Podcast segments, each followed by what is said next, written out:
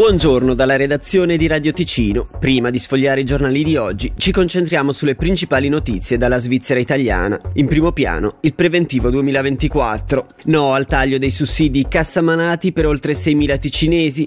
Sì a quello nel settore dell'asilo e allo stipendio dei dipendenti statali, noto come contributo di solidarietà. Su quest'ultimo punto, però, in Gran Consiglio si preannuncia un clima da Far West. In sintesi è l'intesa, seppur fragile, trovata in commissione dalla gestione sul preventivo 2024. L'unica firma senza riserva è della Lega. Il rapporto di maggioranza è stato sottoscritto da PLR e Centro.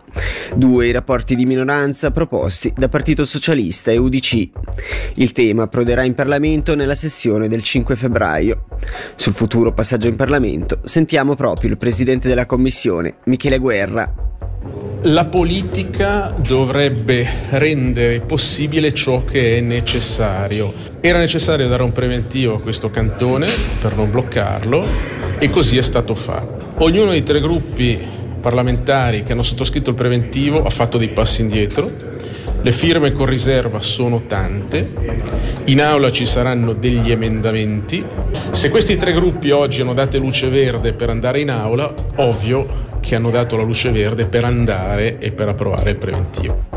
Capriasca, costituito il comitato referendario contro la vendita dell'ex casa comunale di Lugaggia. Per questo sabato 27 gennaio alle 13 è stato organizzato un incontro con la popolazione, come ci spiega il consigliere comunale per Onda Rossa, Zeno Casella. La campagna di raccolta firme è iniziata appena prima delle feste, visto che con la decisione del Consiglio Comunale dovevamo iniziare subito ed è stata inizialmente lanciata dall'area progressista, dai gruppi che si sono opposti in Consiglio Comunale. Dopo le feste siamo riusciti anche ad aggregare varie personalità della società civile e del mondo associativo che hanno levato anche loro la loro voce contro questa vendita, per cui diciamo che il fronte contrario si sta allargando sempre di più. La raccolta firme sta proseguendo, abbiamo già fatto diverse bancarelle, la risposta della popolazione è piuttosto piuttosto positiva, per cui siamo fiduciosi di riuscire eh, nell'obiettivo entro la metà di febbraio. Questo sabato 27 gennaio abbiamo organizzato con l'autorizzazione del municipio un incontro pubblico presso la casa comunale di Lugaggia con l'obiettivo di poter mostrare anche alle cittadine e ai cittadini lo stato di questo stabile che si intende vendere, che a nostro avviso è ancora in buono stato e può ancora ospitare delle attività a beneficio della collettività. Ci sarà modo anche di discutere del futuro di questo stabile e confrontarsi anche con i membri del comitato referendario referendario.